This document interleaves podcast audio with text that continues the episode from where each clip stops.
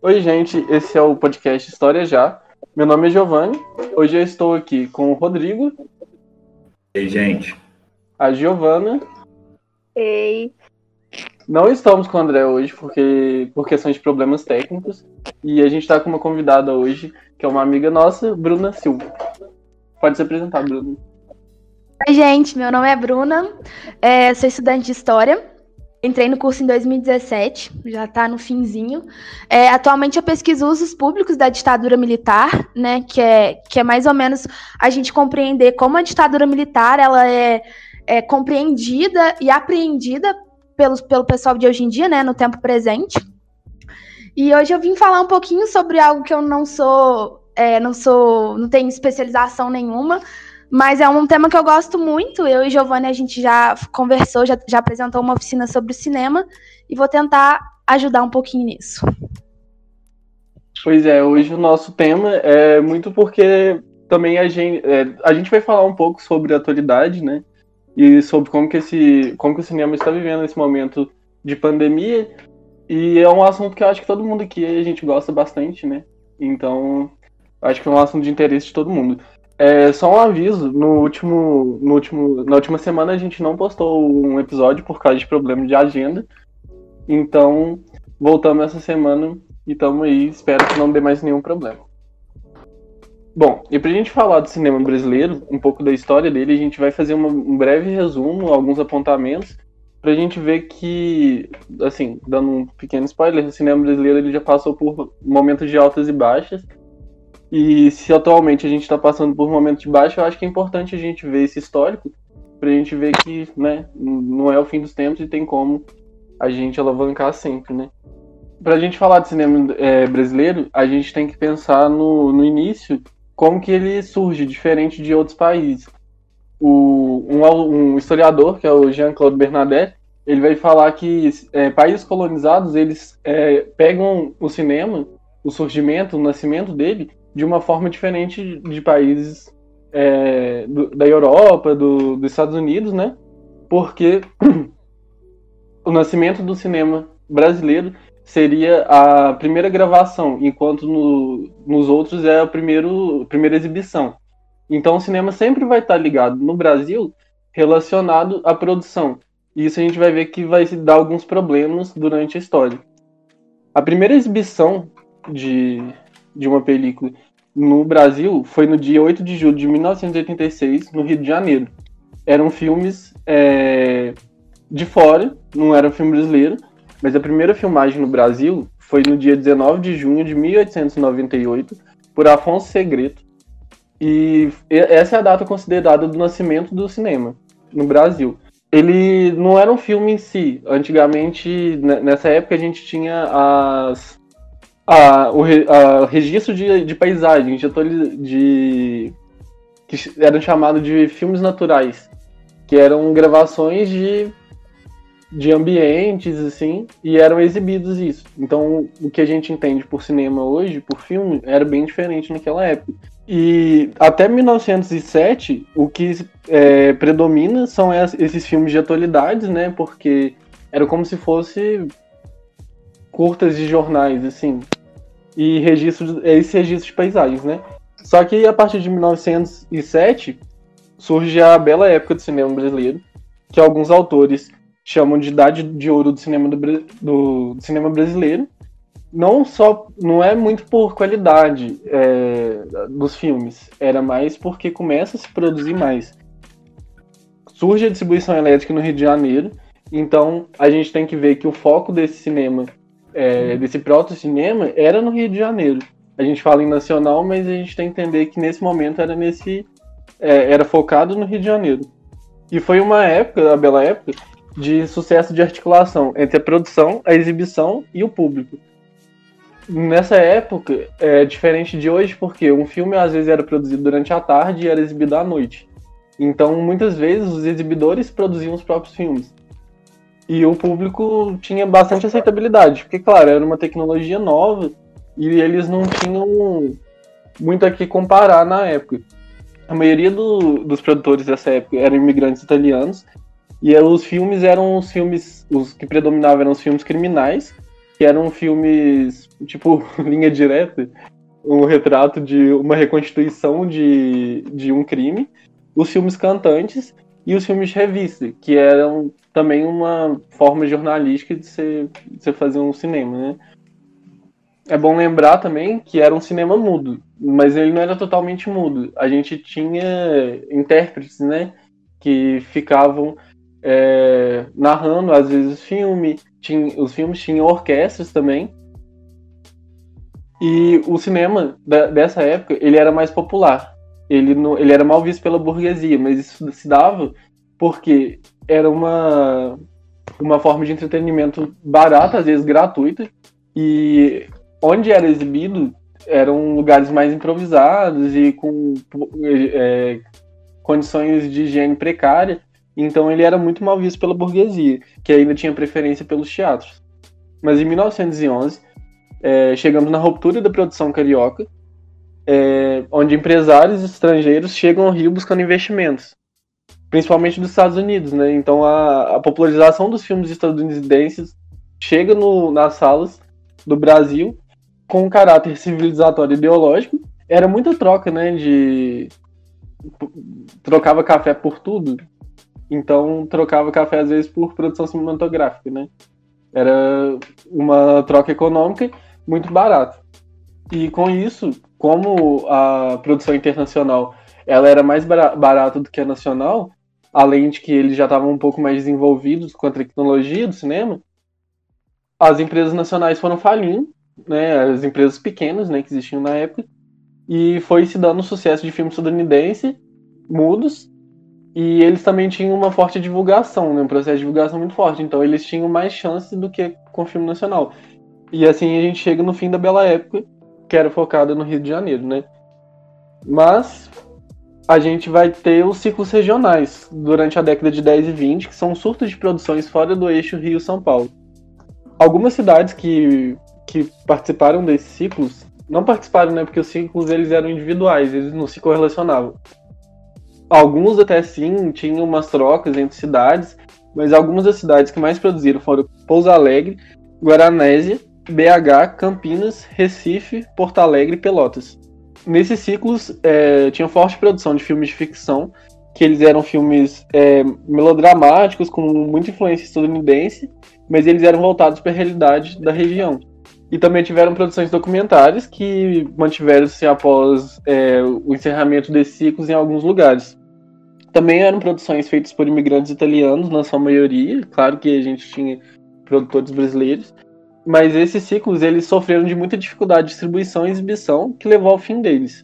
Lembrando que a gente tinha um predomínio do, dos Estados Unidos, não só no Rio de Janeiro, né, no país inteiro, porque houveram investimentos em, em salas é, de todo o país para exibir esses filmes estadunidenses. Então, eles tinham que concorrer ainda com um produto internacional que, como eu disse, era bem barato. Mas é importante a gente levantar a relevância de Minas Gerais, principalmente Cataguases, que teve um expoente do, do cinema nessa época, que foi o Humberto Mauro. Ele é muito conhecido no cinema nacional até hoje, e não só nesse movimento de ciclos regionais, ele foi para outras empresas, né? Ele foi trabalhar no INSE, que é o Instituto Nacional de Cinema Educativo, no final da década de 20, que foi posterior ao encerramento do, dos ciclos regionais. E também a gente tem que falar do Recife, que ele teve foi a cidade com maior produção, que foram 13, filme, 13 filmes em 8 anos, parece pouco, mas para a época era bastante.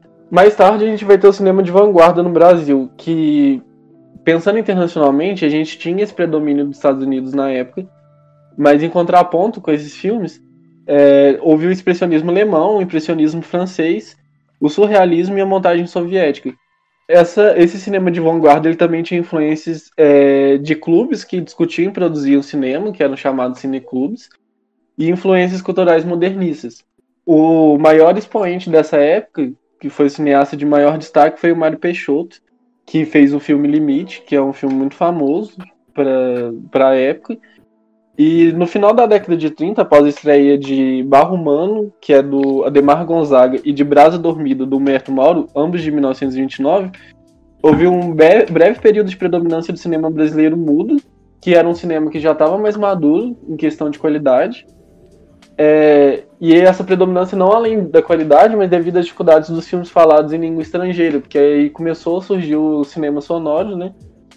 E não existia tanta, não era tão barato se fazer uma legenda, ainda mais dublagem então, né? E aí acabou que os brasileiros começaram a optar pelo cinema mudo brasileiro. Mais tarde eles ainda começaram a optar pelo cinema falado brasileiro.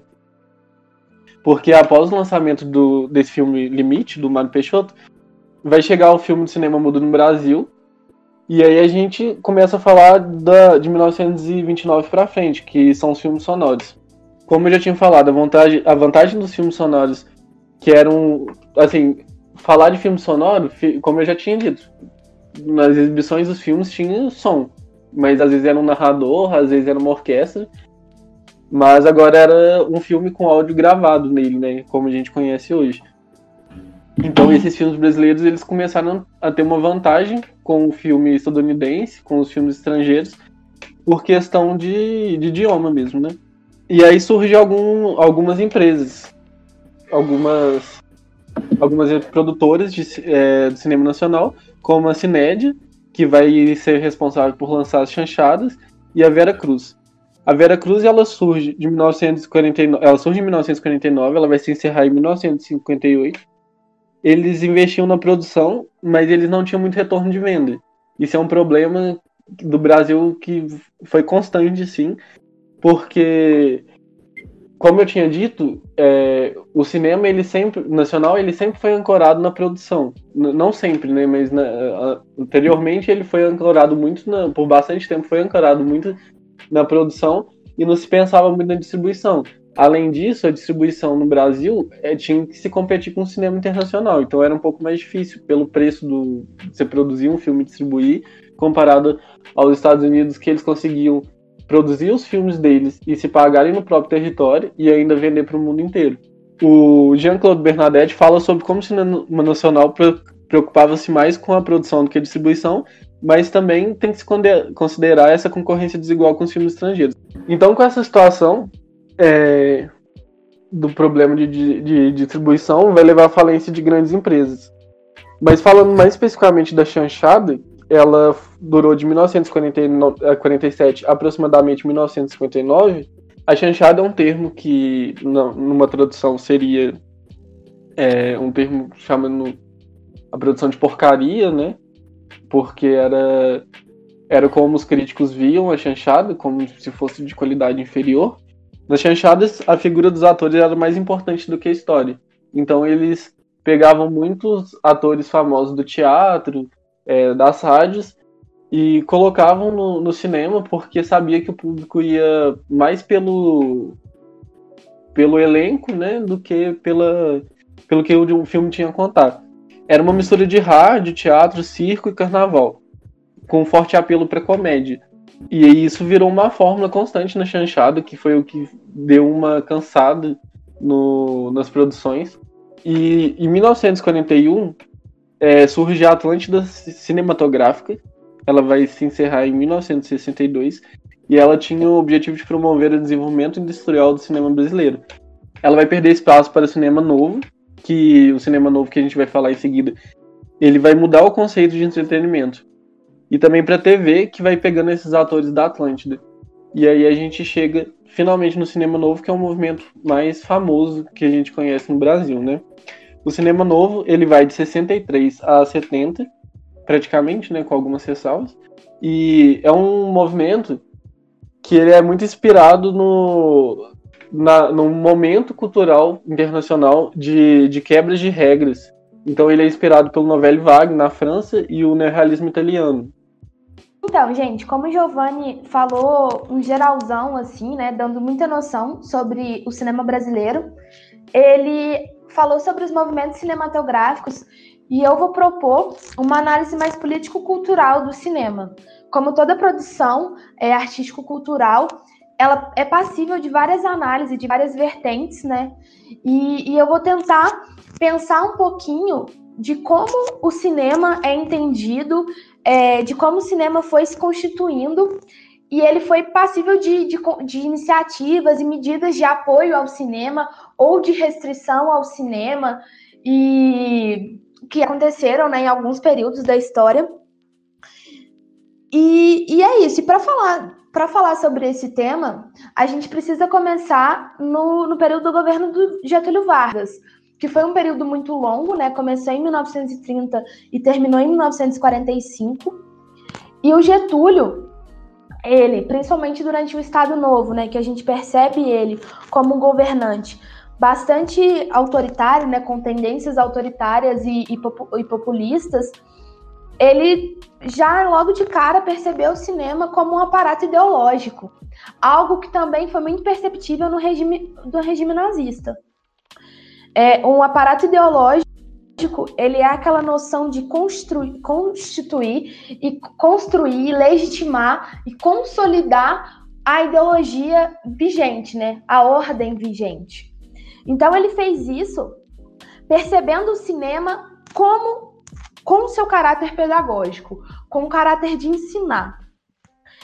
E como o Vargas deu muita atenção a isso, ele foi ele já logo na década de 30, né, logo depois da Revolução de 30, ele começa a, a marcar várias marcar seu interesse criando várias vários aparatos institucionais, né, formas institucionais de conseguir lidar com o cinema.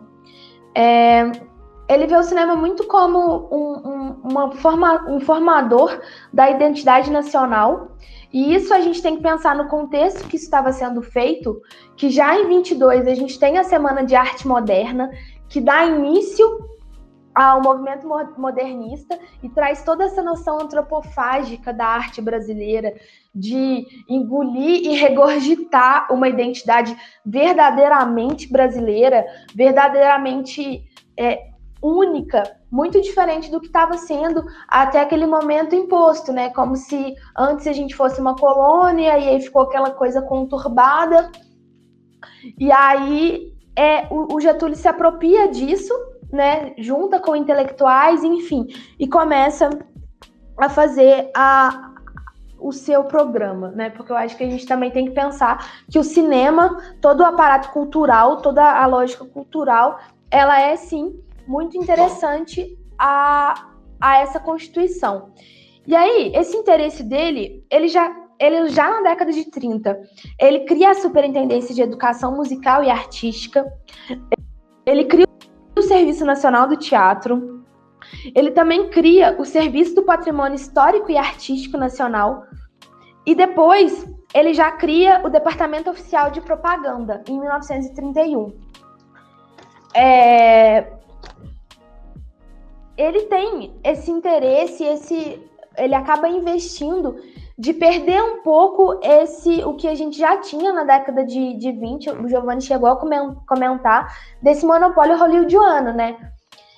E aí, como ele tá com um interesse muito grande em deixar sua marca, o Getúlio deixar sua marca e construir a população brasileira, ele acaba fa fazendo em 34 já o Departamento de Propaganda e Difusão Cultural, e o próprio nome do departamento é muito forte, né? Que acaba se tornando depois o Departamento de Imprensa e Propaganda. É, ele também faz um decreto que ele já no, na época do Getúlio Vargas, que é alguma coisa, é algo que a gente vai ver mais à frente, inclusive atualmente, ele cria um decreto de favores fiscais mediante a, compensação de ordem educativa. O que, que isso quer dizer? Ele dava é, isenções fiscais para, aquele, para, aquela, para aquelas é, pessoas, assim, projetos que tinham uma noção de educar grandes massas, inclusive, inclusive analfabetos. E isso estava no decreto. Ele dava realmente uma importância para educar e constituir essa, essa sociedade de, de cultura, né? E aí, como a gente está pensando no Estado, tem toda uma noção do que ele queria, do que, que era interesse da parte dele.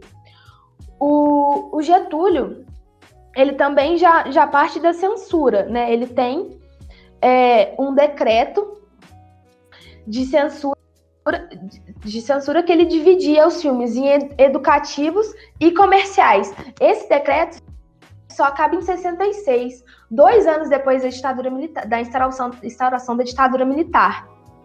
E os filmes só poderiam ser exibidos se eles tivessem um certificado do Ministério da Saúde e Educação, o que é muito, muito, muito interessante. Como ele percebe que, é, que o cinema é muito forte, muito, né, é algo pomposo, assim, né, de, de grande acesso naquele período, ele faz as propagandas dele junto com ele coloca a cota de, cota de telas, né, que é em 49, uma lei de 49, que é obrigatório a ser exibido curtas antes dos filmes, independente dos filmes, e também a manutenção de um longa por ano nas salas de cinema. Esses curtas do Getúlio, eles majoritariamente filmavam ele num plano de baixo para cima, que aí a gente já tem uma, uma coisa de câmera, né, de mostrar ele como um grande homem. A população era mostrada num plano amplo para mostrar que tinha muita gente, como é o caso, se eu não me engano, de uma chegada a, a Porto Alegre, que filma ele, e as pessoas gritando, e as pessoas é, ovacionando a figura do Getúlio, que foi alguém, como eu disse, que tinha esse apoio popular muito grande, né? Não o apoio, não em si o apoio, mas assim essa figura do apoio popular muito, muito, muito forte em todos os seus mandatos e, né, mandatos, enfim, tudo que ele que ele foi fazendo. É, depois da Revolução, a instauração do Estado Novo, totalitário, e mais à frente ele volta nos braços do povo, né? E, e nessa época também ele já tinha, já tinha no decreto, que é o decreto de 20, número 21.240, que ele também cortava, ele dava o direito a cortar cenas de ofensa ao público, que era desde práticas de crimes, maus costumes, é, incita, qualquer tipo de incitação contra o regime vigente e que não, e não podiam desprestigiar as Forças Armadas. Então, quando a gente pensa nessa, nessa configuração do que deveria ser censurado na época do Getúlio, a gente consegue entender o próprio apoio popular, que não foi tão grande como a galera fala que foi a ditadura militar, as coisas não vêm do nada. Né? É toda uma configuração e uma fortificação desse ideal, desse ideal, dessa, dessa noção realmente tradicionalista, fortemente moralizadora, que foi, que foi se instaurando e se fortificou na época da ditadura. Quando termina o Estado Novo, a gente tem é, a fortificação dos filmes hollywoodianos. Então a gente quase que, que dá um passo para trás da, da, do cinema nacional. Então a gente tem o, o, o, o, JK, né, que acaba permitindo essa, essa instauração dos filmes norte-americanos no Brasil e essa aproximação com os Estados Unidos, né, que acontece de várias maneiras. E a guerra, pensando na Guerra Fria do período, é, a, a, guerra nunca foi só, só, só, sobre poder, sobre economia e sobre militarismo, né, sobre uma guerra militar. É muito mais do que qualquer outra coisa uma guerra ideológica.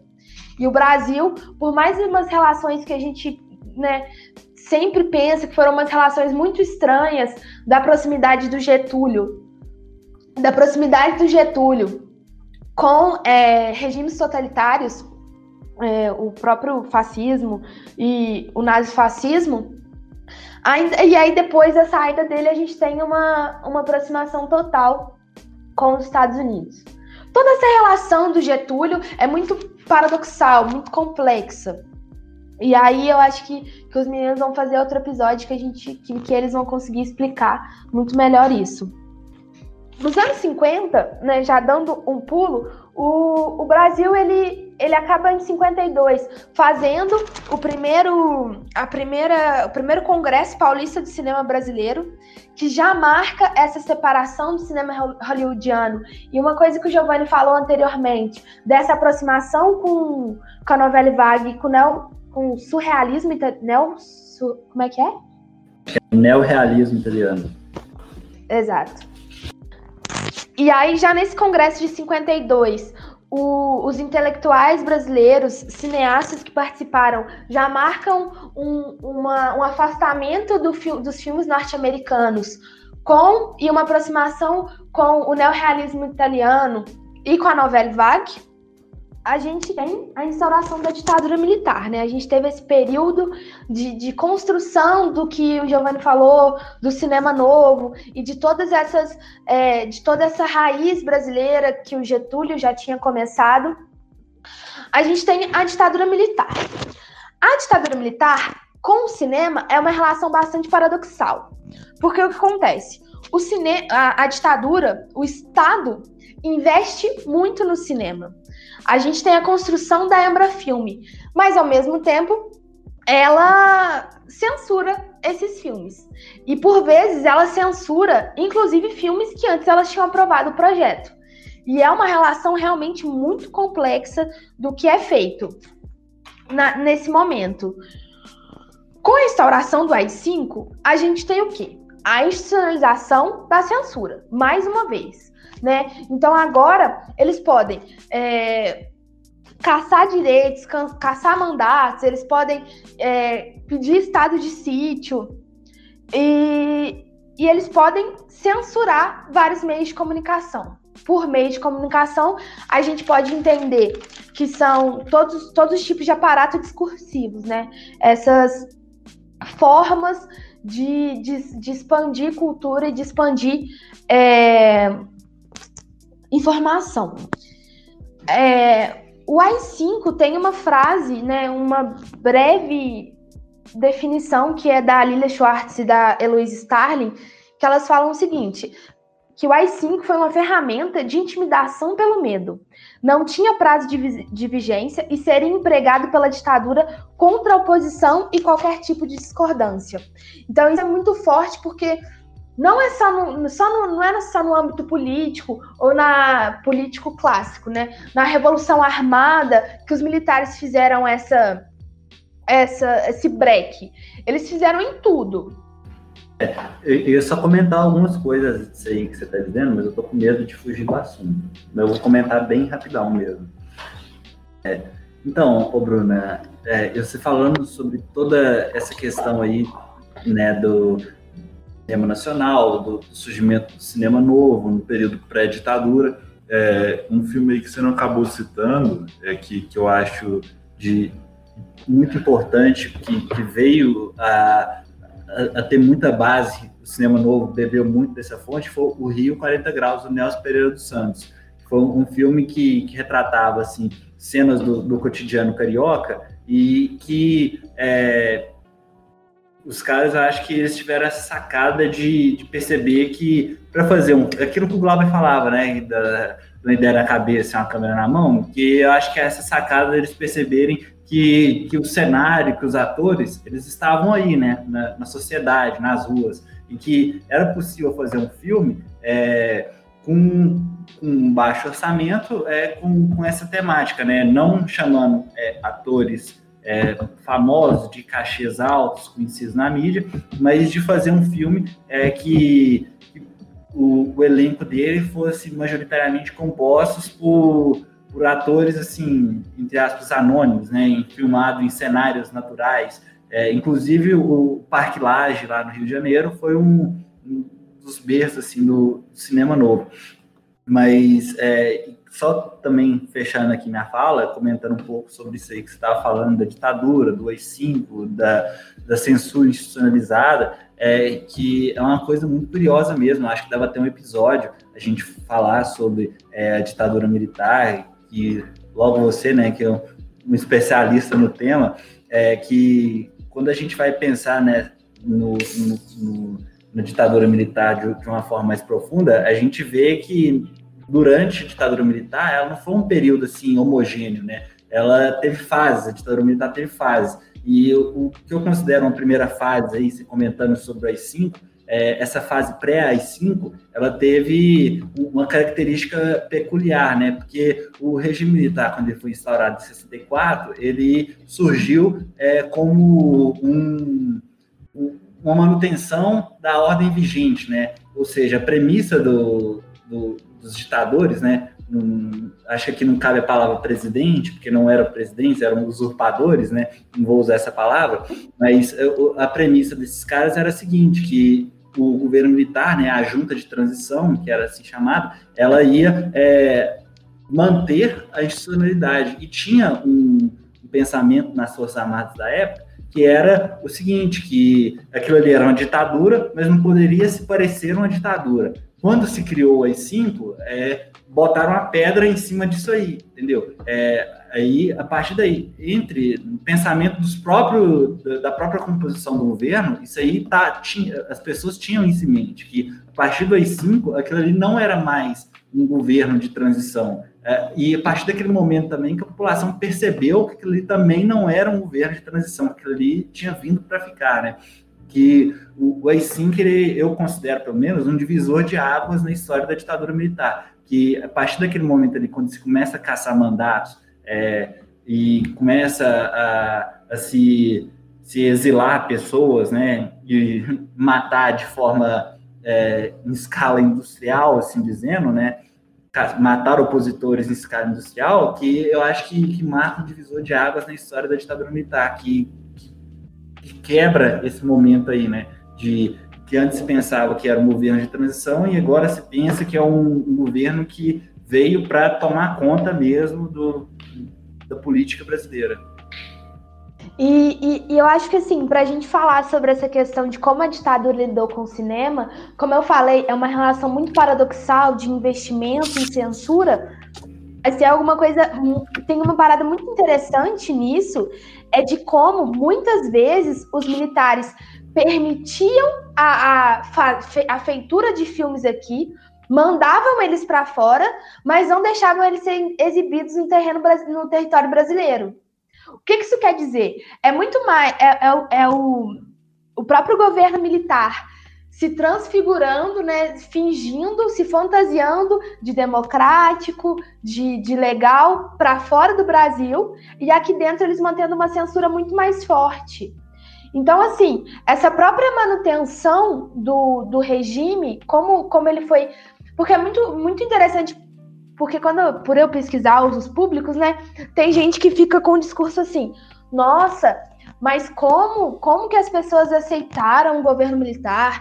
Como que as pessoas aceitaram é, essa, essa tortura? É porque foi toda uma construção, sabe? Faz parte de um programa, muitas, um programa governamental, político do capital, que é uma coisa que tem que ficar muito bem marcada. Então era muita coisa escondida. E as pessoas não sabiam. E é sempre. É, o, o, o, capitalismo ele tem isso, é de dar migalhas, né? Então, o, a ditadura em si, para muitas pessoas, principalmente pensando numa classe média, que já tinha um mínimo de estudo, uma possibilidade de, de formação técnica, ela não foi ruim. E às vezes ela, elas iam no cinema e assistiam filmes, e ai, que a produção de filmes italianos, o cinema era barato e não sei o quê, e, e era várias e várias qualidades, quando a gente, na verdade, com o nosso estudo de história, a gente vê que era muito mais, era realmente uma verdade velada e uma coisa de pode e não pode. Só que muitas vezes as pessoas nem sabiam que não podia, né? Então, essa, essas fases que você falou é alguma coisa muito perceptível nas, nas censuras. Então, no que o Rodrigo falou sobre as fases, é muito perceptível, eu também acho o AI-5 a, a, uma, uma grande marca da ditadura, de como a gente compreender a ditadura. O, todo o mandato do Costa e Silva, né, que é uma pessoa assim, ai, esdrúxula para falar pouco, assim, ele é realmente um monstro, sabe? Foi um monstro. E, e a própria institucionalização da ditadura que é uma coisa que demanda tempo. Se a gente primeiro tinha noção de uma junta provisória e depois do AI-5 a gente já não tinha mais essa noção e as pessoas foram perdendo esperança, e mais à frente a gente vê é, galera que apoiou o golpe fala: Meu Deus, que absurdo o golpe, porque viram que não iam entrar no poder, né? E, e várias problemáticas do tipo. A gente tem. É... Essa... Falar aqui, o, o, nosso podcast aqui, a gente não tem um rabo preso, né? Eu acho que a gente pode citar nomes, né, dessas pessoas aí que, no primeiro momento, apoiaram o golpe militar e depois viram que não era lá essas coisas, que eu acho que o, o grande exemplo do, do cara que, que apoiou o golpe militar no primeiro momento e depois é, que ficou ressentido com isso é o Carlos Lacerda, né? Que foi, grande eu acho Carlos Lacerda. grande Carlos Lacerda, que foi o, o, o, cara que no primeiro momento apoiou o golpe militar, mas depois viu que não estava dando para ele e passou para oposição, que inclusive também foi exilado, né? Hum. Vamos voltar ao cinema, né? Senão a gente perde. É, eu ia falar mais uns nomes, mas eu ia falar mais uns nomes, mas a gente deixa para um futuro aí, porque tem muita gente com o rabo preso, né? E aí, por isso que as pessoas teve, fizeram, os historiadores fizeram um esforço de falar civil militar, mas também vou segurar minhas críticas. Gosto de empresarial militar. Gosto de burgo militar, que foi o que eu, que eu tô usando atualmente. E, enfim. E aí, voltando, tentando retomar um pouquinho do que o Rodrigo falou sobre essa, sobre essa questão da, dos, das, das fases, né, dessas divisões, isso é muito perceptível de como o governo militar se constituiu e como que ele demorou. Por quê, gente? Para fazer um governo, né, para construir um governo, tirar pessoas, tirar civis das grandes, dos grandes é, locais de poder, né, dos cargos mais altos, enfim, é todo um processo que demanda bastante atenção.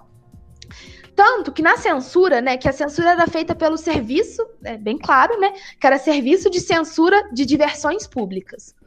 E aí, quando eu falo isso, é todas as artes de maneira geral. O cinema está incluído nisso peças de teatro, música, que é alguma coisa, é algo que as pessoas falam muito, né, sobre as músicas censuradas da época da ditadura, e algumas coisas muito engraçadas, tipo a, a burrice dos censores, né, como Cálice e, e outras e outras façanhas. Mas aí costumam dividir a censura em quatro fases. A primeira é uma fase que tinha essa questão moral muito enraizada. Por quê? Porque não tinha um, uma, uma, um, um, profissionais especializados em cinema, na linguagem cinematográfica, para conhecer, para entender o que estava sendo dito ali. Então a gente teve uma noção muito moral, uma questão moral e, obviamente, na época católica, né, religiosa. E como todo, todo mundo não, mas assim, como já é de, de um senso comum, quando a gente pensa em moral tradicional, a gente remete, obviamente, à, à religião, e à religião católica. E está mudando, né, mas Aquele período era. É, depois, a, numa segunda fase, a gente começa a pensar numa militarização e numa, numa mão de obra especializada. E aí a, a, censura começa a ficar bem problemática, assim, bem difícil mesmo de passar em qualquer coisa. De 69 a 74, 69 a 74, a gente já tem fortemente um caráter político ideológico. E se a gente pensar que a grande desculpa, né, a grande mentira, que era que, que os militares tomaram o poder por causa de, de um atentado comunista, era isso que eles tentavam barrar. E aí, como eles tentavam barrar, saem coisas muito engraçadas, né? Que, que teve o caso de, de um censor, censurador, de um censurador que ele via nos filmes de Kung Fu um, um meio de disseminar é, ideologias maoístas. E aí ele não deixava. Censurou. E, e hoje em dia é muito engraçado. E é realmente a gente pensar, sabe? Nem todo censor era burro, mas alguns eram sim. E, e às vezes gerava qualidades, porque as coisas passavam. E aí tem um, um, outro que é um caso ainda mais engraçado, que é do, do filme Como Era Gostoso Meu Francês, que é, o censor não deixou passar o filme porque em toda a sua visão nacionalista e bastante máscula, falou que o pênis dos franceses eram muito maiores que dos índios brasileiros e isso não poderia passar de forma alguma. E, e, é, e é aconteceu, né? São fatos. Mas a gente teve coisas bastante pesadas, né? É, é, tô tentando falar aqui para né, para dar um, para contar o que acontecia de forma engraçada, mas tem um documento de 1971 que marca o Glauber Rocha como alguém morto. Então tá escrito em cima do documento morto. Ele não morreu, né? Fugiu rápido, mas era para isso ter acontecido, tanto que que né, quando a gente fala isso, a gente remete ao, ao filme do Eduardo Coutinho que Glauber Rocha foi um cabra marcado para morrer e conseguiu escapar. Como eu disse, gente, a partir do momento que é, Getúlio Vargas e todos, basicamente todos os governos totalitários que tinham essa, nem que seja essa proto, essa proto noção fascista, eles viam muita importância ao cinema, eles censuravam e se eles também eh, por eles censurarem, eles também tinham uma noção de fortificar esse cinema. Por quê? Porque eles não só podiam impedir é, filmes entre todas as aspas, né? Porque o podcast não vai dar para ter imagem. Entre todas as aspas, esquerdistas, eles tinham que produzir coisas para pôr no lugar. É, é, bem simples isso. E aí, já em 66, a gente teve a criação do Instituto Nacional de Cinema, que em 69 foi substituído pela Embrafilme. A Embrafilme durou até nos anos 90, e ela era uma produtora e disseminadora, distribuidora de filmes. Ela teve um papel muito importante, assim, muito importante para o cinema nacional. De 69 a, aos anos 90, a Embrafilme produziu e coproduziu 200 filmes. E isso é muito, né? A gente, a gente tem que pensar assim, que, que por mais que, que seus interesses eram bastante tortos e por vezes sórdidos, ela contribuiu sim para o cinema brasileiro. Tanto que a gente tem filmes assim incríveis, como Pichote, que é de 78, feito pelo Hector Babenco, foi feito pela Embrafilme, né? Foi financiado, eu creio que foi uma parte, pelo pela Embrafilme. Eles não usam black tie, também foi feito pela pela Embrafilme um cabra marcado para morrer do Coutinho, que eu acabei de falar. É, mas, assim, já que você citou esses filmes aí da, da Embrafilme, é, e novamente voltando, né, e fazendo um gancho sobre aquilo que a gente estava falando, sobre as fases do regime militar, é, esses filmes aí que você citou da Embrafilme, é, eles são filmes que, igual você falou, Cabra Marcado para Morrer, eles não usam black tie, um bom burguês, para frente Brasil, foram filmes que produzidos na época da ditadura pela Embrafilme, que criticavam o regime militar, que botava o dedo na cara da, da censura e tudo mais. Porém, é, a gente consegue ver diferenças desses filmes aí que foram produzidos na fase final da, da Embrafilme com os filmes que foram produzidos lá no período da retomada, muito posterior, depois do surgimento, depois que o Collor acaba com a Embrafilme, tem o período da retomada, que o Giovanni falou, é, é, o que é interessante a gente perceber nesses filmes aí é que, apesar desses filmes aí terem sido produzidos pela Embrafilme na época do regime militar e falarem, tocarem nessa questão do, do regime militar, é, eles é, ainda assim eles possuem uma característica diferente do período da retomada também, que eram filmes também que retratavam a violência urbana, é, a temática era outra, né? Mas a gente consegue ver um, um modo de olhar, assim dizendo, né, diferente de um, período e outro. E apesar de estar inserido né, no contexto da ditadura militar, esses filmes aí que você falou, né, que foram produzidos pela Filme, que você falou, Capo Macaco Morrer, é, Pra Frente Brasil, Eles Não Usam Black Tie, é, que foram filmes produzidos na época do regime, que falavam, botavam o dedo na cara do regime, mas de um modo diferente dos períodos da retomada. E é muito interessante a gente pensar como que essa coisa foi é, construída no, em um período e outro, né? Inclusive também já no período da Ancine é, veio um filme que eu gosto muito que chama O Outro Lado do Paraíso, que fala sobre essa questão aí do golpe militar, como que ele é tratado nesse período aí pós regime militar e como esses filmes é, falando sobre o regime militar na época da Embrafilmes eram tratados. Não, e assim, E é algo que, que todos os filmes que eu falei foram feitos depois de 78. E aí, se a gente pensar nos acontecimentos, em 75 o Herzog foi assassinado. E quando o Herzog é assassinado, a gente tem todo um apoio da classe média fortificado, né? E, e da, da própria classe jornalística, enfim. Você começa a ter críticas muito mais abertas e maiores. Por gente que tinha mais voz do que a galera da, da, das, da, da resistência armada, por exemplo. Então, isso é muito marcante. E, e você falando uma questão que do Pra Frente Brasil, eu até anotei aqui para falar dele, que ele é um caso muito interessante. Que o Pra Frente Brasil foi feito em 82, né? E ele tem uma cena muito forte, muito forte de tortura. E é muito surreal. É, esse filme, para mim, é muito forte, porque é uma cena muito pesada de tortura, e ele foi feito na época que essas torturas aconteciam. Então, quando você vê o filme, sabe a época que ele foi feito, e, e, e você tem esse olhar crítico, você fica tipo assim: nossa, meu Deus, é uma cena para mim insuportável de ser assistida. Tem no YouTube, não sei se eu indico, mas quem tiver curiosidade pode ver. Só que o próprio Pra Frente, pra Frente Brasil tem essa cena muito forte, muito crítica. O diretor foi presidente da Embra Filmes, uma época. Só que ele também é alvo de crítica pelo seguinte: mostrou uma cena de tortura do regime militar? Sim, mas ele deixou muito claro que foi de um ato isolado.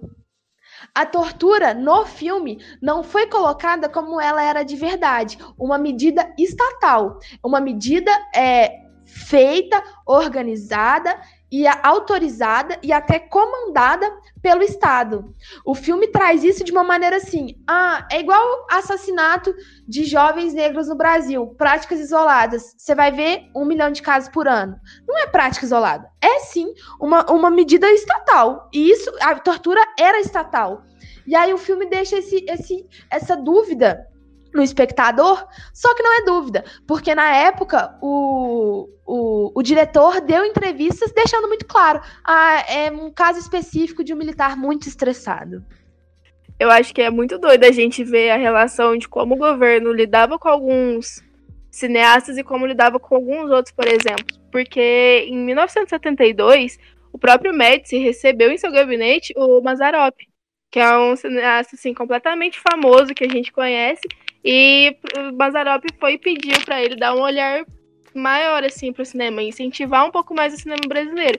E assim, acho que é bem importante a gente ressaltar que o Mazarop foi o primeiro cineasta brasileiro que conseguiu ficar milionário. E assim, ele morreu em 1981. Então, basicamente, ele conseguiu fazer esse feito durante todo o seu período no audiovisual, que passou um pouco pela televisão, até mesmo pelo rádio também. Que foi assim, desde os anos 30 até os anos 70, o cara conseguiu ficar milionário, sabe? E eu acho que é muito doido a gente conseguir comparar isso, principalmente porque durante o próprio período da ditadura, em 1974, ele construiu a própria produtora dele.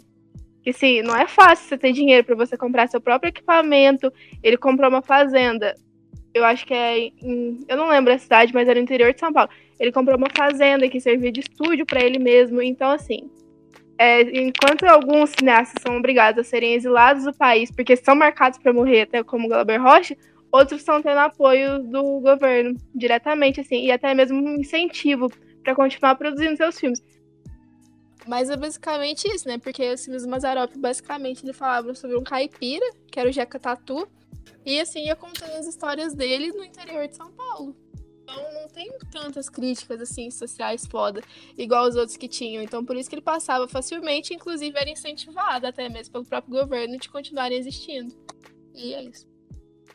É interessante mesmo, ô Giovana, é, a gente pensar nisso aí que você estava falando, é, dessa questão de que, ao mesmo tempo, alguns artistas eram incentivados pelo regime militar e outros eram censurados, que isso não aconteceu só no cinema, né? Isso aconteceu na música também. Talvez o Roberto Carlos ele seja o exemplo mais, é, mais é, notório disso tudo, né? Que inclusive chegou a ser homenageado dentro do Exército Militar, né? Por bom, por prestar bons, sergi bons serviços à manutenção do regime.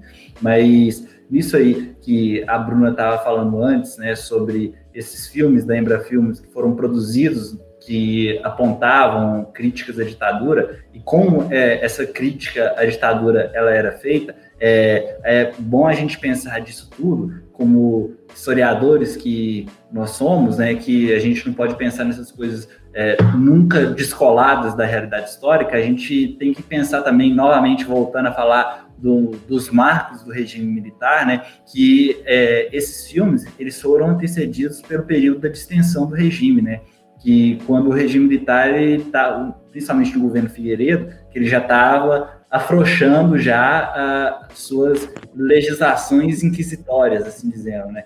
E quando você fala sobre essa questão aí do filme Para Frente Brasil, eu assisti esse filme e essa cena de tortura, ela é realmente muito é, marcante, choca de fato o telespectador.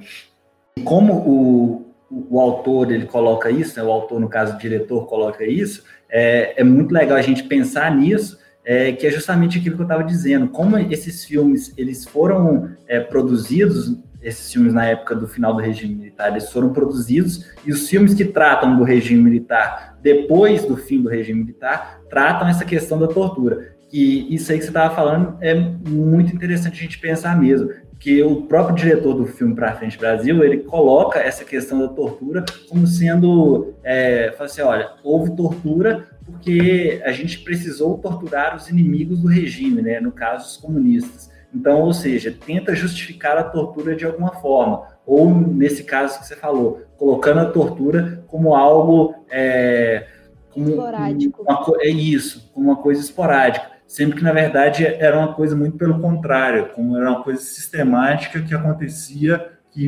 inclusive a gente sabe isso, né, depois da Comissão da Verdade, a gente sabe que pessoas inocentes foram torturadas pelo regime militar. Então, o que é legal da gente pensar disso tudo é como que é a construção do filme, porque eu acho que o legal disso tudo, desse episódio que a gente está falando de cinema, é a gente pensar o cinema é, além do que ele é posto para a gente, né? A gente enxergar a produção do cinema, não só o cinema como ele é dado. E quando a gente pensa isso, pensa a, a construção do filme e o contexto que esse filme está inserido, a gente consegue ver coisas muito além do que é posto na tela para a gente, entendeu? E eu acho que isso aí que você falou realmente é uma coisa é, muito significativa. Esse exemplo aí que, que a gente acabou citando, Para Frente Brasil, é um filme que mostra muito bem essa questão aí de como era na época da ditadura, no final né, da, da ditadura militar, depois da distensão, como era tratado os filmes sobre a ditadura militar e como eles são tratados depois. Então, sobre essa noção, é, sobre esse olhar historiográfico, eu acho que a gente tem um exercício quase que diário, assim, incessante a produção de história, de historiografia, na real, que é não julgar o passado. E é algo que às vezes a gente faz, assim, é quase que inerente a gente. Porque às vezes as pessoas vão, vão fazer um estudo sobre o cinema na época de, da ditadura militar e tem um olhar muito mais direcionado aos filmes que foram censurados do que aos filmes que foram, que foram feitos e divulgados. Até pela própria Embrafilme. E eu acho que a gente tem que, que pesar muito uma noção de que não é porque essas pessoas que, que gravaram filme, o Babenco gravou filme para pra Embra Filme, não para Embra Filme, né, mas sendo é, mas sendo produzido ou co-produzido, enfim, pela Embra Filmes, o próprio Glauber Rocha produziu. É tudo uma questão de tentar passar. E a gente não pode esquecer também que essas pessoas são artistas e elas querem produzir a arte delas, elas têm o que dizer e elas querem falar. E a arte é, é toda essa questão complexa e, e, ampla, assim, que a gente tem um caráter político, mas a gente tem um caráter pessoal, a gente tem um caráter de mostrar ideia. É, um, um produto, uma produção, ela acaba se tornando um aparato ideológico. Enfim, são, são muitas a, as arestas disso, né? As complexidades disso. E aí, só para terminar a noção da ditadura militar, de como ela funcionou, o Rodrigo disse muito bem que o final da ditadura ela foi num longo processo de, entre aspas, reabertura política, né? Uma ida à democracia capitalista e liberal, né? Que, enfim, suas diversas problemáticas, mas até o fim da ditadura em 85. Mas enquanto essa censura era, era muito forte, essa censura acontecia de duas formas. Uma, não, de várias formas, né? Mas uma das muito claras, assim, umas divisões. A gente tinha uma pressão dos militares e dos governantes de quem mandava de certas coisas não serem produzidas e, e uma institucionalização do medo. Então imagina, você fazer um filme com uma crítica muito aberta, com violência, como retrato da realidade, realidade daquele momento, uma realidade social, dá medo. E muita gente saiu. Então a primeira coisa era essa, era essa institucionalização do medo. Depois a gente tinha realmente as práticas do serviço de censura, que era eles cortavam os filmes e às vezes os cortes não levavam em nada a consideração da continuidade do filme, nem da lógica do filme. Eles cortavam tudo que eles achavam que deveriam cortar. E aí já fazia com que o filme não pudesse ser mostrado, porque não, não tinha mais lógica. É, eles também aumentavam a faixa etária de, de, tipo, às vezes um filme normal, assim, que hoje em dia a gente assistiria faixa etária 10 anos, eles colocavam 18, e as diversas dificuldades e eles também deixavam a, os filmes na geladeira. O que, que, é isso? Às vezes os filmes ficavam dois anos, três anos, sem serem aprovados e sem, ser, e sem poderem ir para os cinemas. E nem ser divulgado amplamente. Fora que eles entravam em cinema, igual a gente falou no comecinho, do cinema marginal, do Estado Novo. Eles entravam nos cinemas e da própria pornô chanchada entravam nos cinemas da boca do lixo, é, prendia todo mundo e mandava fechar. Enfim, são, são várias, várias as medidas que, que, quando a gente estuda ditadura militar, a gente já tem uma noção que é realmente esse uso sistemático da violência.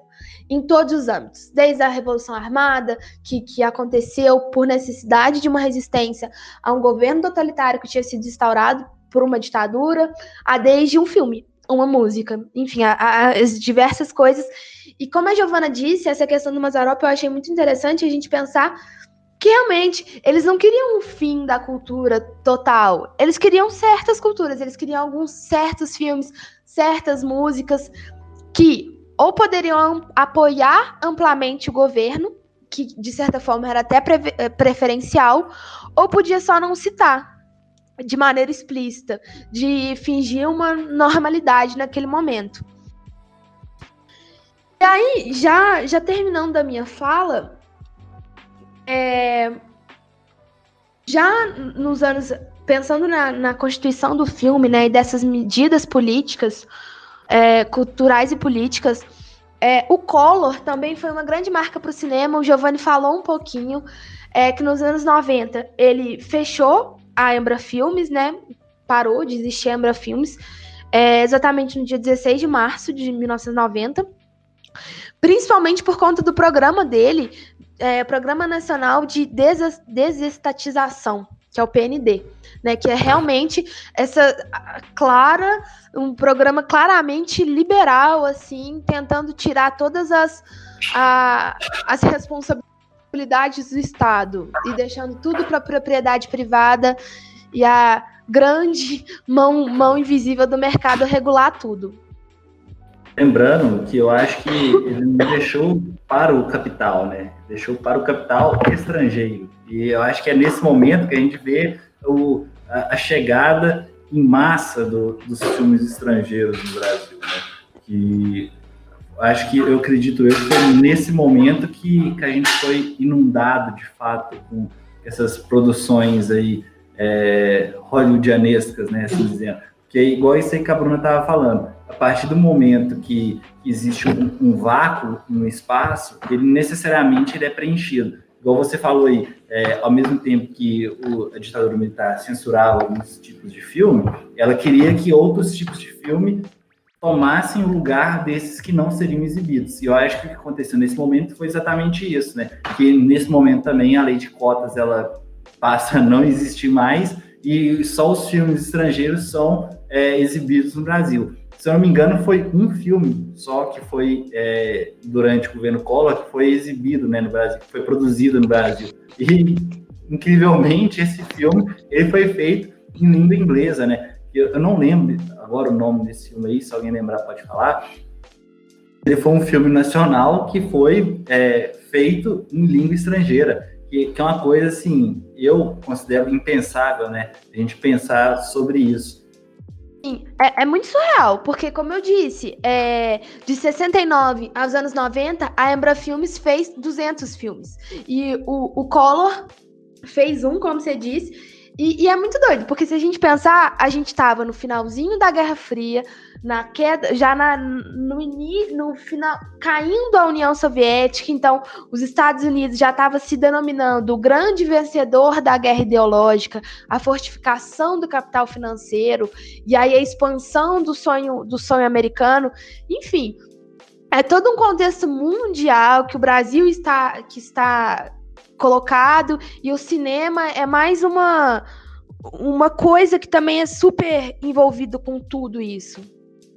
E novamente, né, eu acho que, que é bom a gente reiterar aqui, pelo menos eu acho importante eu reiterar na minha fala, que disso tudo que a gente está falando, sobre essa questão aí dos anos 90, Embra Filmes ter acabado e ter só praticamente ter sido exibido no Brasil filmes estrangeiros, não quer dizer necessariamente que esses filmes estrangeiros sejam ruins. Muito pelo contrário, né? A gente sabe que a, que a, que a cultura norte-americana é riquíssima e eu acredito que nenhum de nós aqui tenha alguma birra com o povo americano, né? Eu acho que o, o que, que a gente tem um certo ranço é como essa cultura norte-americana é posta para a gente, né? Para nós, é, terceiro mundanos, né? Heres periféricos assim dizendo. Eu acho que, inclusive, é, o, o, acho que é uma das melhores coisas, das três melhores coisas que os Estados Unidos sabe fazer é fazer bons filmes, bons carros e invadir países, né? Mas. É, Exploração, exato. É, essas três coisas eles fazem genuinamente bem. E os filmes hollywoodianos, eles são bons, inclusive filmes bons foram produzidos nos anos 90. Eu lembro de um filme que eu acho que era mais do final dos anos 90, início dos anos 2000, chama Beleza Americana. Um cara chama Kevin Space, muito legal o filme, que se puder deixar de indicação aqui, um, um filme hollywoodianesco muito legal. E que fala. Pena que o Kevin Space não é tão legal assim, mas o filme é realmente legal, mas o Kevin é, Spacey. Não, não vamos falar de ator, né? Mas é, é um filme legal. E, e eu acho que, que, é importante a gente falar isso, que, que, pelo menos eu, minha birra não é com, com o povo norte-americano. A minha birra é com como é, a, a cultura norte-americana é colocada para a gente, entendeu? Eu não sei se eu consigo concordar com você, Rodrigo, porque eu acho quase que intrínseco. Eu acho quase que intrínseco a noção imperialista, domin, dominadora, colonizadora dos Estados Unidos, do povo norte-americano. Mas, mas, é, vamos deixar assim. Voltar ao cinema. Não, eu não consigo. Peraí, peraí, peraí. Ô, Rodrigo, é, assim, nesse caso, eu também não acho assim. Ah, não sei o que, a cultura dos Estados Unidos é legal. Eu acho a cultura deles horrível também, cara. Porque, basicamente, a base da estrutura estadunidense, eles são o quê? Xenofóbicos, racistas e imperialistas. É isso, sabe? E, tipo, a grande maioria da produção cultural deles, por mais que não, tipo, tem sempre um viés nacionalista enraizado ali. Igual você tinha falado da bandeirinha ali no fundo. Sempre eles vão colocá-los como superiores aos outros países. Independente se for até um filme mais cult ou não, entendeu? Não tem isso, não tem isso de... Ah, sabe? É... É isso, de todo jeito, até mesmo na cultura eles querem ser imperialistas, não só na economia também, é em tudo. Tem que impor tudo deles e foda-se. Eu vou fazer o advogado diabo. Porque.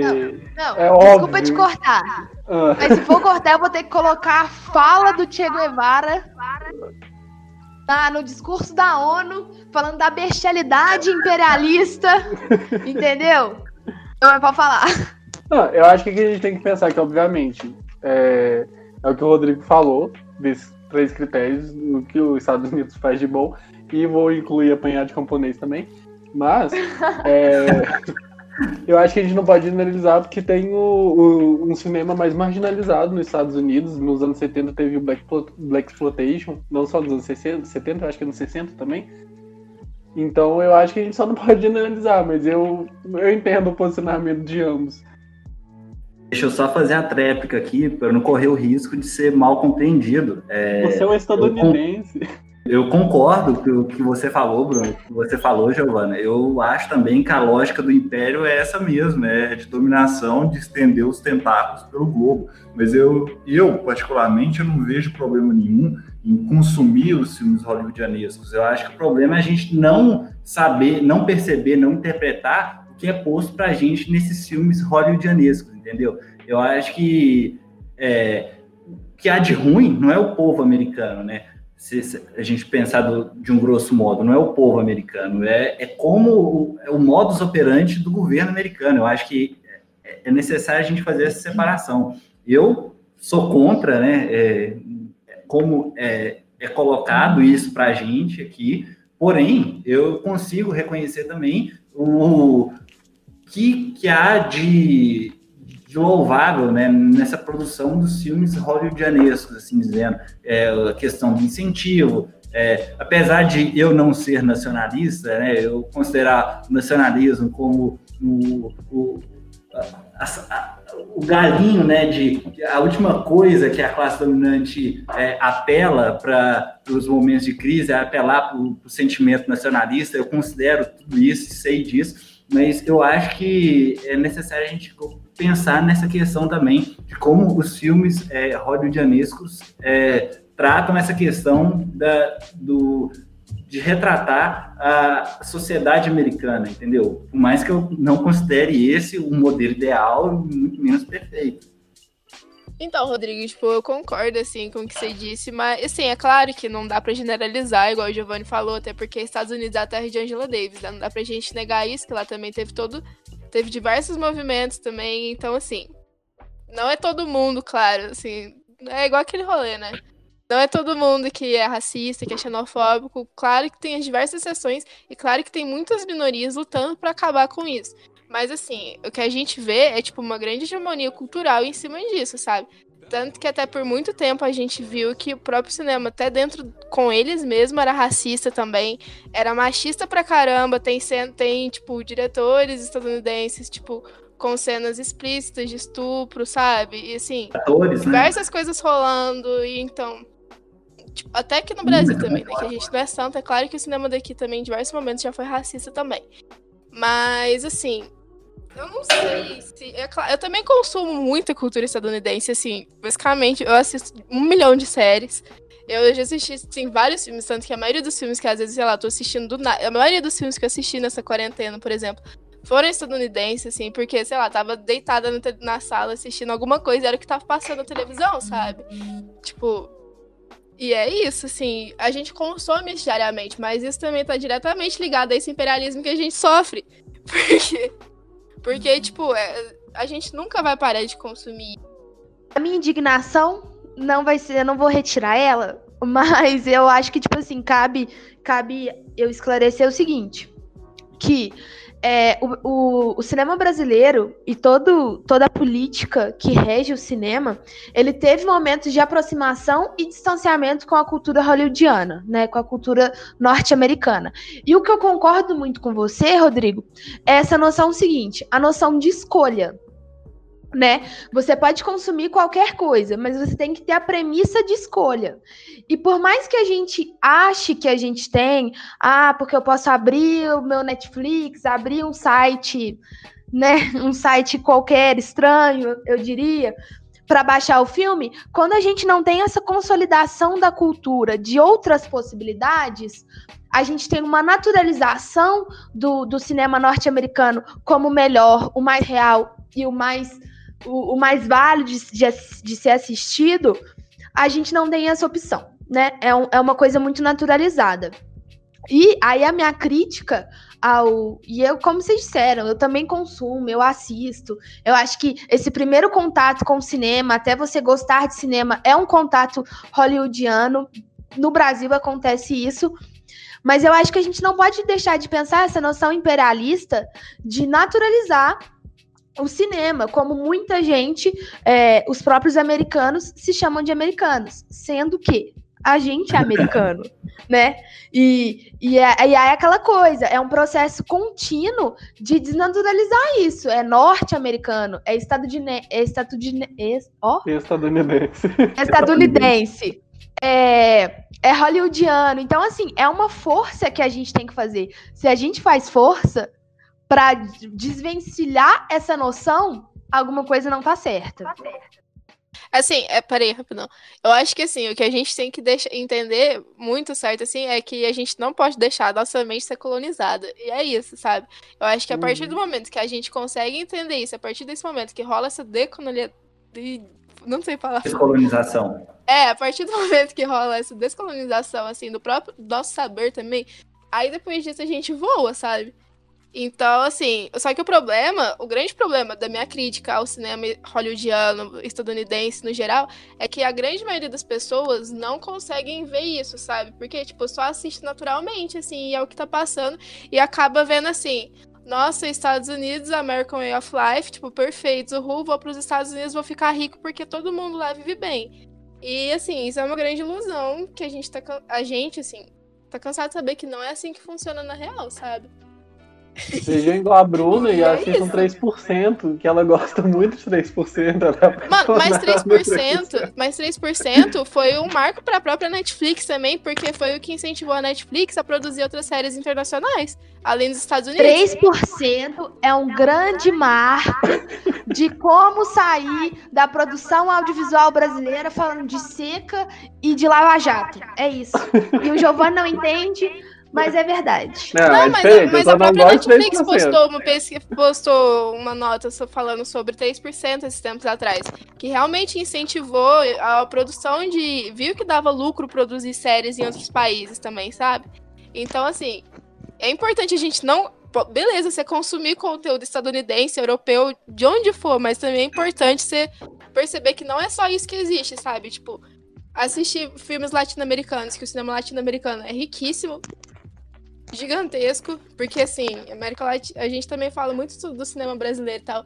Mas assim, esquece também da América Latina e depois internacional pra gente é cinema francês e cinema estadunidense. E não é assim, gente. O cinema, tipo, argentino, chileno é muito argentino. lindo também.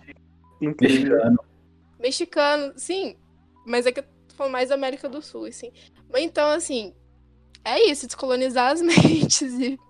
Só falar que eu gosto da primeira temporada de 3%, mas não gosto da segunda. Eu nem assisti Porra, 3%, tô optando aqui. Mas tem coisa mais linda que é incrível. É verdade.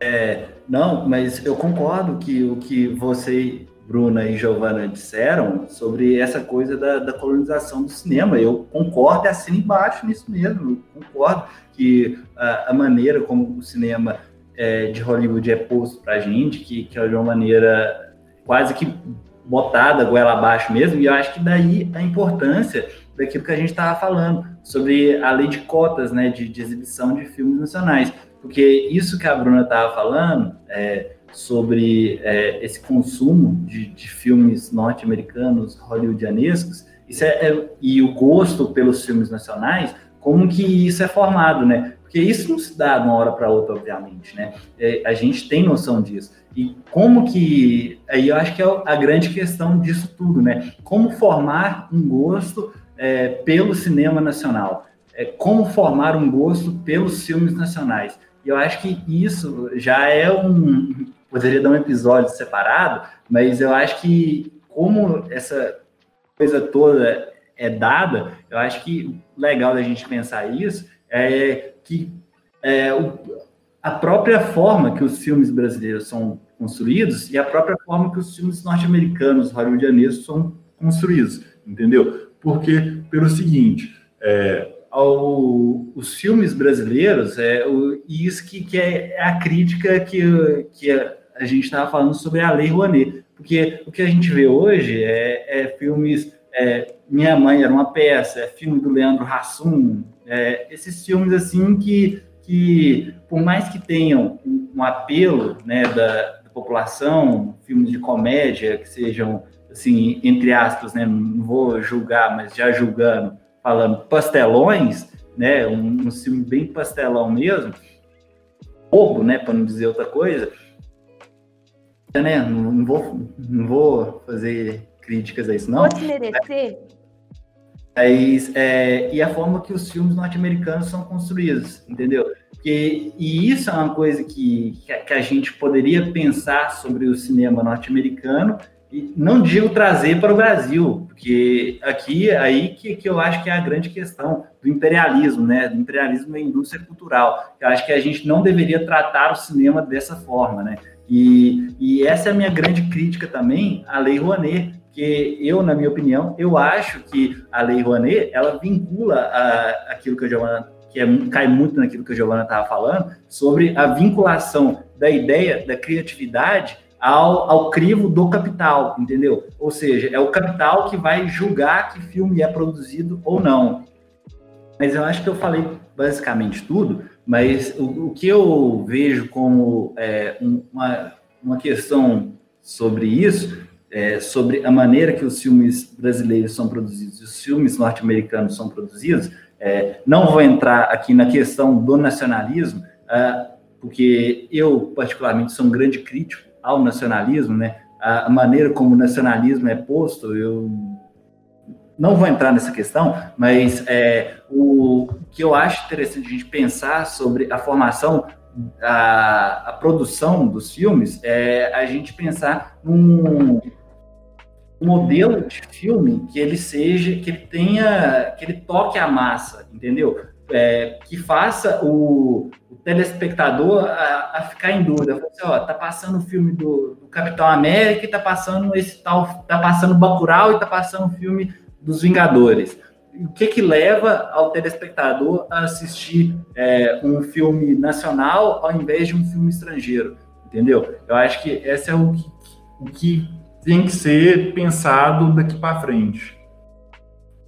É, não, eu acho que toda forma de, de produção audiovisual é válida, é, mesmo com seus problemas, porque eu acho que desde que você saiba criticar elas e que.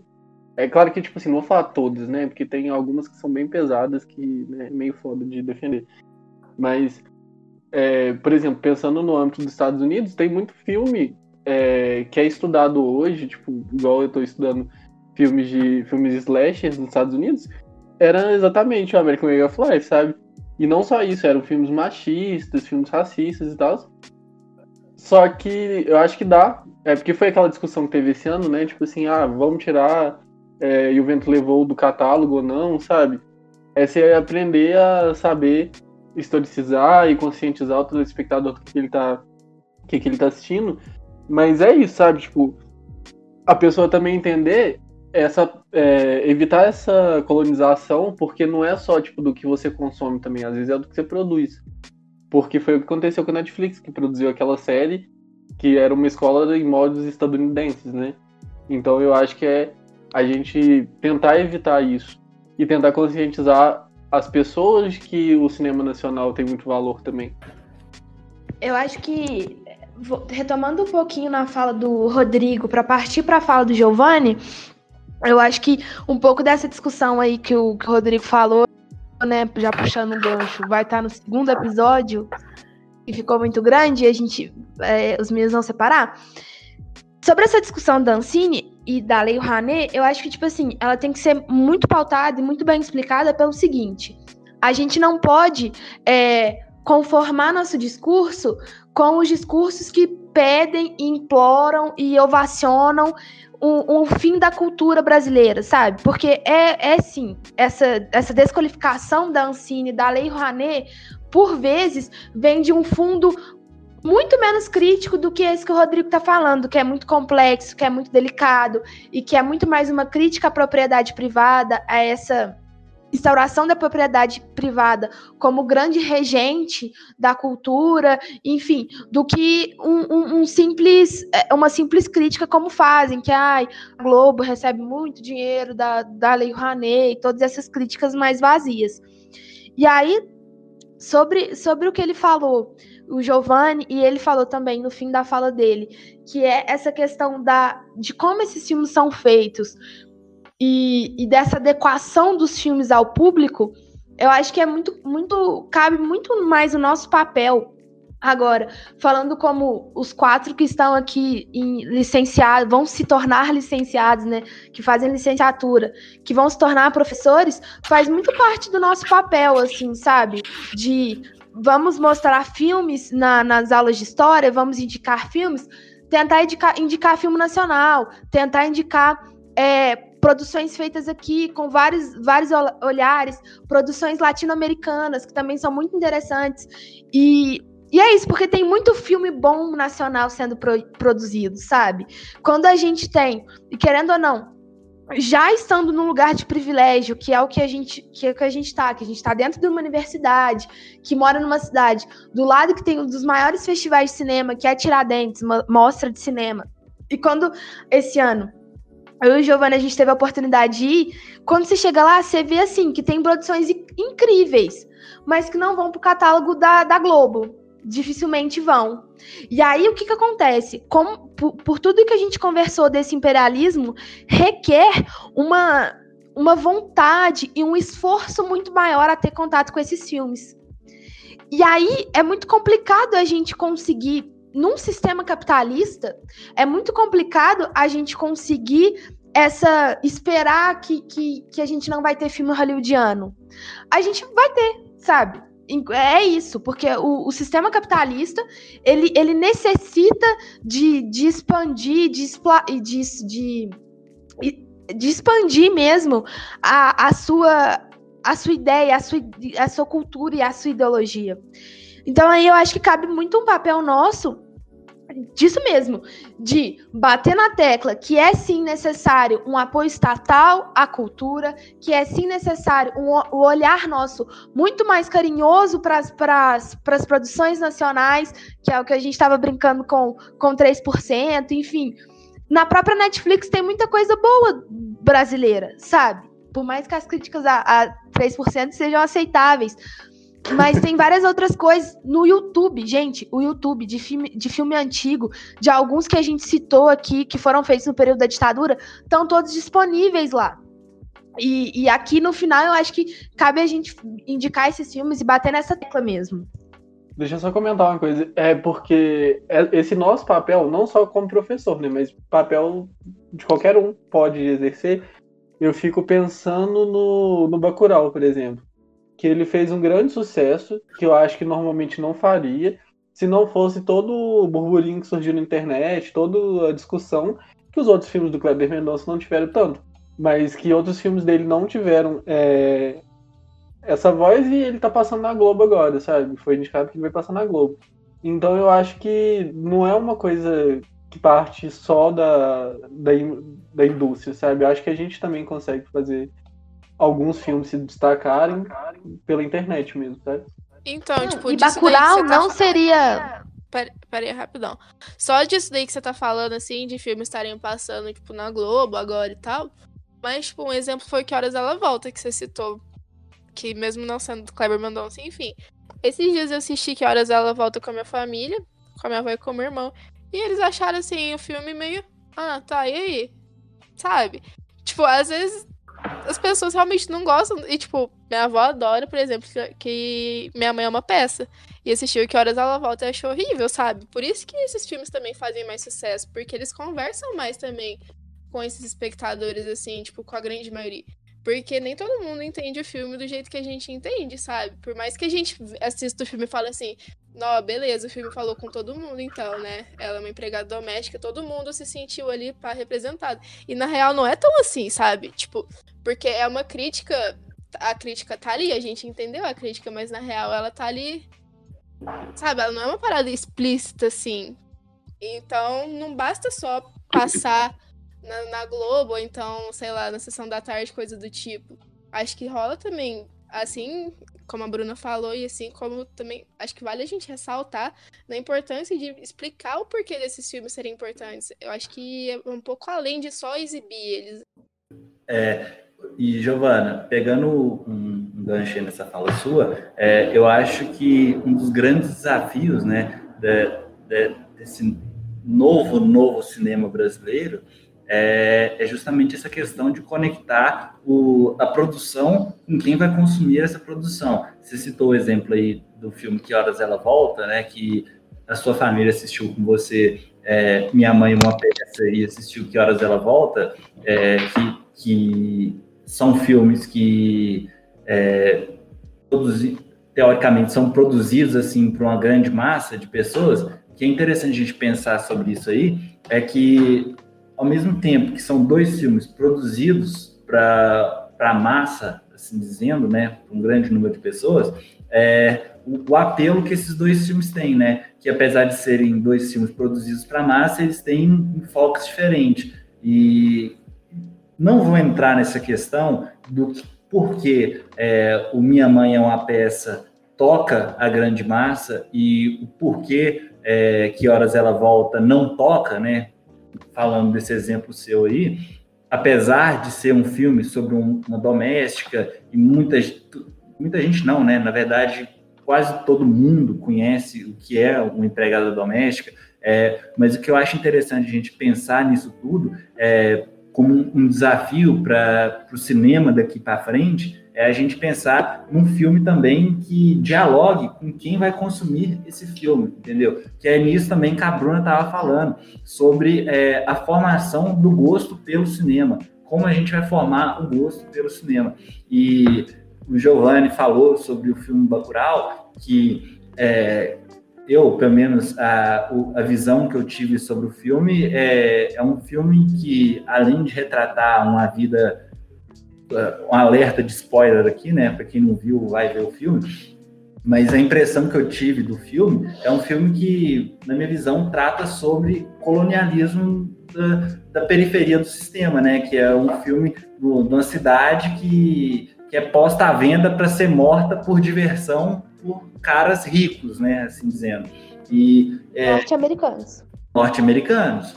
Exatamente. É, e o, que, para a gente, a gente teve uma sacada desse filme, de, de conseguir fazer uma analogia né, sobre é, a morte de, de, uma cidadezinha pequenininha do interior do Brasil que é vendida para ser matada, né, como caça, igual caça animal. É, o, a analogia que a gente faz isso tudo é que a gente é um, assim dizendo, uma colônia, né? Um, é, é bicho, assim dizendo, né? Bicho marcado para morrer, né? Falando aí do, do Coutinho. Mas não é nem cabra. Cabra é um bicho também, né? Mas cabra não nesse sentido. É, é um, uma cabra, um bicho mesmo, marcado para morrer. E é, e é muito a gente tem é, esse, esse insight do, do que é, a mensagem que o filme quis colocar, assim como Aquários, que eu acho que é mais difícil ainda a gente pegar a sacada do filme, e muitas vezes ele não é acessível para a grande maioria né, do público. Eu acho que o que o cinema precisa pensar daqui para frente, na minha opinião, é, é como conectar o, a produção com quem vai consumir essa produção, entendeu? Que é muito daquilo que a gente estava falando. O que, que vai levar uma pessoa a não consumir um filme hollywoodianesco e consumir um filme made in Brasil, né? Eu acho que isso é uma coisa que tem que ser pensada daqui para frente no, no, cinema nacional. Se vocês quiserem dar um comentário sobre isso aí, acho que vocês devem ter opinião sobre isso. Então, eu acho que a, que, que a minha opinião, assim, junta todas as falas, assim, sabe? Porque eu acho que tem que ter, sim, um pensamento do cinema, dessa aproximação com o povo, né? Pensando em todo mundo, assim, uma classe trabalhadora que é a grande massa do Brasil. Mas eu acho que o próprio olhar ao cinema, ele. O olhar ao filme, ele é um, um, um olhar construído. E alguns filmes são muito mais difíceis que, o, que outros, assim. Por exemplo, O Som ao Redor, do Kleber Mendonça também, para mim, é um filme muito mais difícil de ser assistido do que Bacurau. Uhum. Mas, ao mesmo tempo, é, Bacurau, por mais que a gente, eu pelo menos tenha, achei incrível, assim, achei uma parada muito foda, mas eu fico pensando, se fosse a minha família assistindo aquele filme, por mais que meu pai vê filme de faroeste e vê filme de tiro e não sei o que, aquela grande ação hollywoodiana, talvez ia achar algumas cenas muito, muito violentas. E aí é muito difícil. Então eu acho que é tipo um processo realmente é, que caminha junto, sabe? A gente tem que ajudar é, contribuir para essa formação desse olhar cinematográfico, assim, é, de ter mais paciência com o filme, de prestar mais atenção em algumas coisas, que eu acho que a gente tem um papel muito importante, como o Giovanni falou, que, por exemplo, Bacurau não ia passar em São João del Rei, que é uma cidade do interior de Minas Gerais. O que aconteceu? Teve uma mobilização tão grande nas redes sociais e, e, e realmente uma necessidade, um interesse tão grande que o filme fez uma outra rodada nacional e passou aqui ficou ia ficar sete dias, ficou dez dias e eu acho que por fim ficou 15 dias em cartaz. E se a gente pensar que 15 dias em cartaz de um, filme nacional é muita coisa, é muito relevante. E se ele está no cinema a 10 reais, que é um cinema de rua, ele já é mais acessível. É lógico que esse acessível, eu tento falar com todo o cuidado do mundo, pensando ainda numa classe privilegiada, né? Que, que eu não sei nem se eu consigo usar é, a palavra privilégio, porque para mim direito à cultura faz parte de um direito básico, sabe? Então é, essa caracterização de tudo como privilégio eu sou bem contrária, mas assim a realidade brasileira é um privilégio é, ir no cinema e pagar 10 reais. Tem muita gente que não tem nem isso.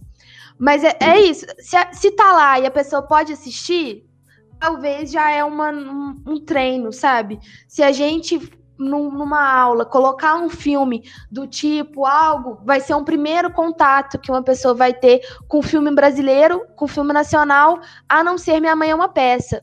E, como o Rodrigo já disse, eu, eu não quero desmerecer e falar que Minha Mãe é uma Peça é horrível e não sei o quê, porque é uma produção que é entretenimento, que, que também não pode ser deslegitimado, que às vezes a pessoa só quer assistir um filme para sabe, dá uma esparecida, trabalhou o dia inteiro e não quer pensar. E para mim isso é super válido, da mesma forma. Só que não é só isso. Da mesma forma que não é só filme norte-americano. São várias as possibilidades e a gente tem que, que ir construindo mesmo esse, essa noção. Olhar de, do criador e construção do filme pelos diretores e produtores e mostrar interesse em filmes diferentes que fa fazer esses cinemas, fazer esses filmes serem produzidos, serem distribuídos, enfim. Bom, gente, vamos encerrando então, porque acho que o episódio está muito extenso. É, a gente vai continuar a discutir um pouco de cinema no nosso próximo episódio. A gente vai falar um pouco da democratização do cinema, vamos falar um pouco sobre a pandemia e a relação com o cinema também. Mas, enfim, vamos para o nosso quadro de indicações. Pode ser uma indicação cinematográfica, uma indicação de livro, o que você quiser. E vamos começar pela Bruna. Então, é, eu separei alguns filmes aqui que, para mim, são bastante interessantes, assim, e seria muito massa se todo mundo assistisse. É, o primeiro deles, fazendo valer essa essa noção assim da importância do cinema latino-americano, eu, vou eu vou indicar a, a Odisseia dos Tontos, a Odisseia de los Giles, né, é o espanhol, genial. É, como eu disse, é um filme argentino muito, muito maneiro, assim, que é de uma vida simples, é, que acontece, tem toda uma questão de um banco e dessa galera ser explorada, e aí eles se indignam, e, e tem um, um anarquista que eu tomei bastante carinho no filme, e é muito bom e sobre alguns filmes nacionais, fazendo valer é, toda a importância que eu dou para Ancine, para a cultura nacional, eu separei alguns. É, o primeiro é o dia que meus pais saíram de férias, que é do Cal Hamburger, Hamburger, não sei o nome dele, não sei pronunciar, mas é um filme muito bom que fala sobre a ditadura militar, sobre o, o olhar de um filho, assim, é muito interessante. E mais um, que é um filme que nem, nem todo mundo conhece, mas que é muito bom, que chama Boi Neon, que é do Gabriel Mascaro. É um filme de 2015, que é um pouco sobre, sobre o que a gente falou, sobre o que eu comentei, assim, sobre um olhar ao cinema brasileiro um pouco diferente do que a gente vê normalmente, que é ou algo comédia, assim, como Minha Mãe é uma peça, ou como uma, uma necessidade muito grande de, de falar sobre política, de falar sobre é, questões, os problemas do Brasil como, a tropa, como tropa de elite. Então, Fica aí Boi Neon é uma história de que acontece no Nordeste e é um cara que trabalha, tipo, não é bem um rodeio, mas é, é tipo isso, ele trabalha cuidando dos bois, só que ele quer trabalhar com moda. E aí é muito maneiro, eu indico. E, e é isso. Por hoje, por esse episódio, são esses. É, bom, seguindo essa pegada de fazer uma indicação latino-americana e também como a gente falou um pouquinho hoje sobre ditadura, eu queria indicar o filme Machuca, que é um filme que fala um pouco sobre a ditadura chilena e assim, ele é muito incrível. E mas agora pulando para os filmes brasileiros. Eu acho que um que eu queria que muita gente assistisse é um que chama Sonhos Roubados. Ele é realmente muito bom. Eu não me lembro direito quem é o diretor, mas enfim, ele fala um pouco sobre a história de uma menina que basicamente a família dela não apoiava tanto ela no que ela queria fazer. E enfim. É, eu queria fazer a indicação de dois filmes, é, filmes brasileiros, no caso, é, que tratam sobre o mesmo tema, no caso, o tema da ditadura militar. E entra muito naquela questão da gente a gente estava falando, que são dois filmes muito interessantes para a gente pensar a visão é, cinematográfica de como era retratado a ditadura militar. Primeiro filme é um que chama O Bom Burguês. É, o diretor dele é, ele chama Oswaldo Caldeira. E esse filme ele é inspirado assim livremente no personagem real que existiu. É, o personagem principal desse filme é o Zé Wilker, e ele retrata a história de um cara que chama Jorge Medeiros Vale, que trabalhava para uma agência do Banco do Brasil e ele consegue é, desviar dinheiro é, para os, uh, as organizações de luta armada contra o regime militar. Então, ele é um filme que ele tem, assim dizendo, uma caracterização, né, um pano de fundo de uma história real que foi adaptado para o cinema desse cara, do do Jorge, né, que trabalhava numa agência do Banco do Brasil e consegue é, desviar dinheiro, expropriar dinheiro dessa agência do Banco do Brasil para os órgãos de enfrentamento contra o regime militar. E o outro filme que eu queria indicar aí é um filme que chama O Outro Lado do Paraíso.